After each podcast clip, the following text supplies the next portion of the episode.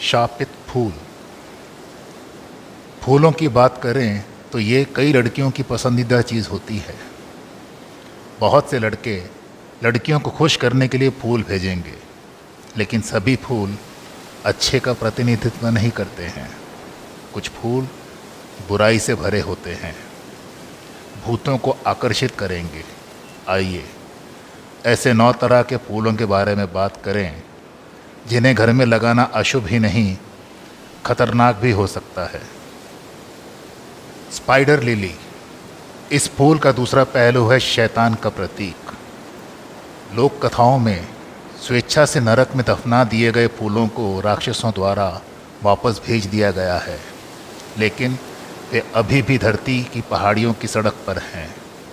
राक्षस इसे सहन नहीं कर सकते।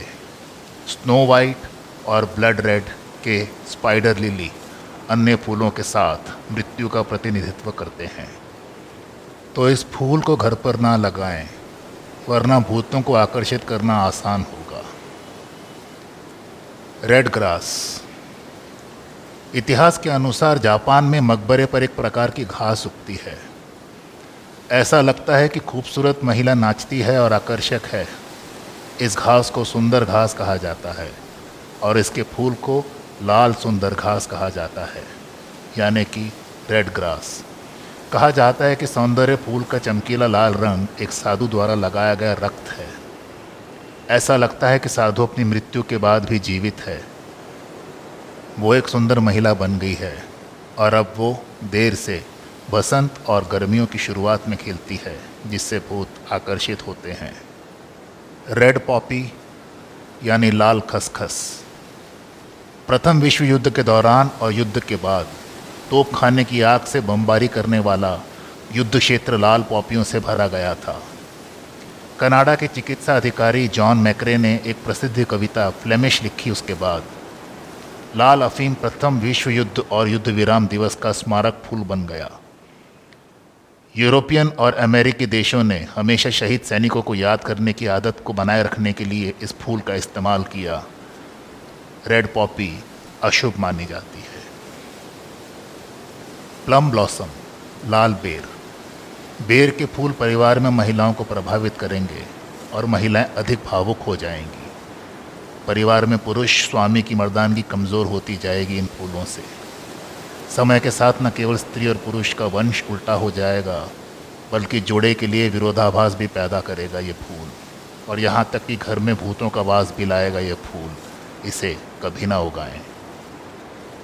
सिल्क फ्लावर, रेशम का फूल, औसतन फूल दिन में खिलेंगे, लेकिन सिल्क फ्लावर शाम को या रात को खिलता है, इसलिए फूल अलग है। इससे ये भी पता चलता है कि ये फूल एक मादा किस्म का पौधा है, जो रात में खिलता है। ऐसा कहा जाता है कि फूल जब खिलता है तो बहुत आकर्षित होता है, इसलिए लोगों को लुभावना लगता है सुंदर लगता है, लेकिन बहुत कम लोग जानते हैं कि ये सुंदर दिखने वाला पौधा बहुत ही अशुभ है। ग्रीन रेडिश, हरी मूली। लोगों ने हमेशा कहा है कि एक खरा भूत और सात भूत। हरी मूली एक प्रकार का पौधा है जिसमें बुरी आत्माएँ होती हैं। घर में लंबे समय तक रहने से शैतान आकर्षित होता है, परिवार बीमार रहता है। और यहाँ तक कि परिवार की संपत्ति को भी प्रभावित करता है ये फूल। इसलिए ग्रीन रेडिश भूल कर भी ना लगाएँ। बिगोनिया फ्लावर बिगोनिया का फूल, टूटा हुआ फूल भी कहा जाता है, जो इसके संकेत से संबंधित है। ऐसा कहा जाता है कि ये एक महिला अपने प्रेमी का इंतज़ार करते करते मर गई और अंत में एक जेलीफिश फूल में बदल गई, जिसे बबूल के फूल की तरह टूटे हुए दिल का फूल भी कहा जाता है। इसलिए बेगोनिया एक अशुभ फूल है। ब्लैक रोज़, काला गुलाब। काला गुलाब प्रेम और घृणा का प्रतीक है, क्योंकि यह न केवल रहस्य, आशा और उत्साह का प्रतीक है, बल्कि ये मृत्यु और बुरी खबर का भी प्रतीक है। इसलिए हालाँकि काला गुलाब बहुत कीमती है, इसे अपनी प्रेमिका को देने की अनुशंसा नहीं की जाती है, जब तक कि आप अपने प्यार को कोस नहीं रहे हों।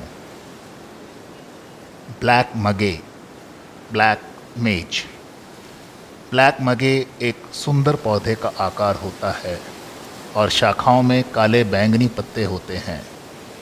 वे रहस्यमय और महान हैं। पत्तियों को रोसेट आकार में व्यवस्थित किया जाता है। वे खिलते हुए कमल के फूल के समान हैं। वे विभिन्न सजावटों के लिए पौधों के बीच अद्वितीय लगते हैं। और उच्च सजावटी मूल्य रखते हैं। ब्लैक मगे का फूल एक अभिशाप है। इसमें एक अजीब शक्ति है जो नरक की बुरी आत्माओं को बुला सकती है। इसलिए भूलकर भी इन नौ तरह के फूलों को ना अपने घर के आसपास उगाएँ और ना ही किसी को गुलदस्ते में फेंट दें, वरना अशुभ होगा।